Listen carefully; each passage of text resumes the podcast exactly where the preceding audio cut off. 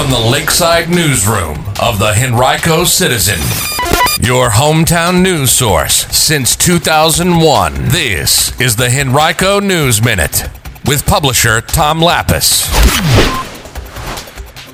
In a day dominated by the decision of the Henrico School Board, we've got a full recap for you coming up on today's Henrico News Minute for Friday, July twenty-fourth, twenty twenty. It's brought to you today by Henrico Area Mental Health.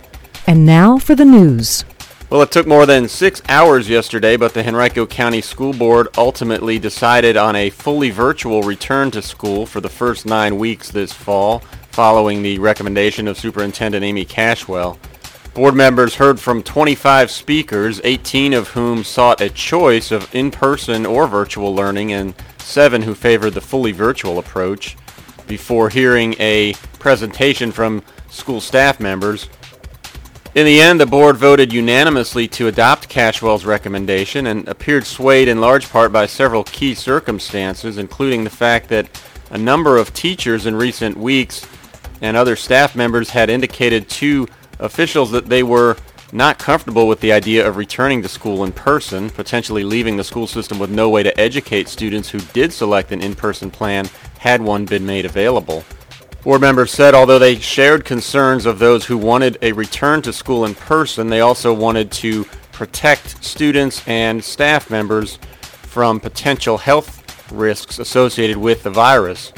School officials told the board that there is uncertainty about when some necessary orders of P P E and other safety supplies might arrive. They were supposed to arrive already but haven't, and officials are concerned that they would not have arrived in time for the start of school. Board members also raised concerns about aging buildings. Half of Henrico's schools are fifty years old or older, and a number need repairs to their H V A C systems, which are considered critical to maintaining proper airflow, which is viewed as important in mitigating the risk of virus transmission inside buildings. Cashwell and board members seem to agree that the fully virtual approach will in some ways allow for a more normal return to school than either of the in-person models would have.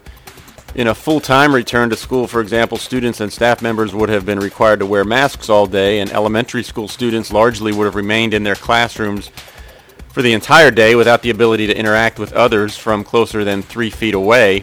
They would have gone outside primarily just for recess and physical education.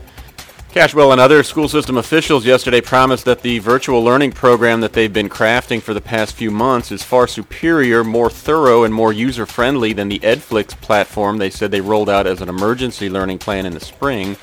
The new program will operate through the existing Schoology platform and streamline most other learning platforms beneath its umbrella. The next challenge facing school officials is closing an estimated twenty-nine point seven million dollars budget shortfall that Chief Financial Officer Chris Sorensen estimated would be present regardless of which plan the board had selected. Somewhat ironically, that's about two point five million dollars less than the amount of money that was carved out of the school system's budget after the pandemic hit in March. The extra money is needed for health monitoring and cleaning, additional supports for teachers, students, and families, the purchase of sufficient P P E, and transportation and childcare needs, all of which would exist even in a fully virtual setting, according to Sorensen. Although school will begin virtually, Cashwell and several board members discussed the possibility of phasing in a gradual partial return to school for some students. For example, regular in-person meetings for special education students, English learners, and those with I E Ps, potential one-on-one meetings with rising kindergartners and their teachers at school, or weekly small group meetings for other pre-K through third grade students. As part of the fully virtual plan, teachers will be able to teach from home or in their classrooms if they like. Cashwell said a typical day for students learning virtually would include a combination of some full-class video meetings, some small group meetings, some one-on-one sessions, and some offline time for students to work independently. Said Tuckahoe District Board Member Marcy Shea, quote, "Virtual learning does not mean six hours of screen time for our K through two students," end quote. Cashwell also reiterated that the school system will not furlough any employee. Instead, it intends to find creative ways for those whose jobs revolve around in-person learning, such as bus drivers, food service employees, and others, to contribute. Bus drivers are likely to be used to deliver food, for example. That's something that they've done in the spring and summer months already. Verona District Board member Alicia Atkins made a stirring appeal just before the board's vote for community action, saying that the pandemic was providing eye-opening opportunities to examine core challenges in schools and in the community at large. Said Atkins, quote, "Here's the truth. This struggle we're talking about here, it was here way before COVID. This struggle we're talking about, about affordable childcare, it was here way before COVID. But here's a silver lining. COVID is providing an opportunity to put a flashlight to gain the eyes and ears on topics that folks didn't want to see and didn't want to hear, and we are here," end quote. Citizens who spoke during the hour-long public comment session at the outset of the meeting were impassioned about their causes.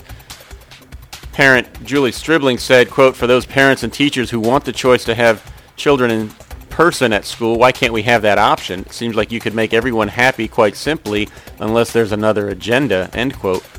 Other speakers pointed to evidence that children are unlikely to develop symptoms from COVID nineteen as evidence that they should be allowed back in school on a full or part-time basis. But several Henrico teachers said the risk that children could pass the virus on to adults who would suffer greater consequences was enough for them to favor a fully virtual plan. Said Henrico County Public Schools librarian Desiree Hopkins, quote, "Staff and students will get sick, some will have long-term disabilities as a result, and some will die. We reject that outcome," end quote. You can read much more of our coverage from yesterday's meeting on henrico citizen dot com by clicking on Education. As we all strive to do our part during this extraordinary time, Henrico Area Mental Health serves as your local and public mental health agency, continuing to do its part. We all experience mental health challenges, especially during extreme challenging times. It doesn't matter your age, gender, race, or ethnicity. Each person is affected differently. If you're a resident of Charles City, New Kent, or Henrico counties, and you, a family member or friend or someone you know, may need someone to talk to about the mental health challenges being experienced. Do your part and call us at eight oh four, seven two seven, eight five one five. That's eight oh four, seven two seven, eight five one five. We're here to help. Remember, mental health is good health. Call Henrico Area Mental Health at eight oh four, seven two seven, eight five one five. That number again is eight oh four, seven two seven, eight five one five. This message comes to you from Henrico County C S B Prevention Services.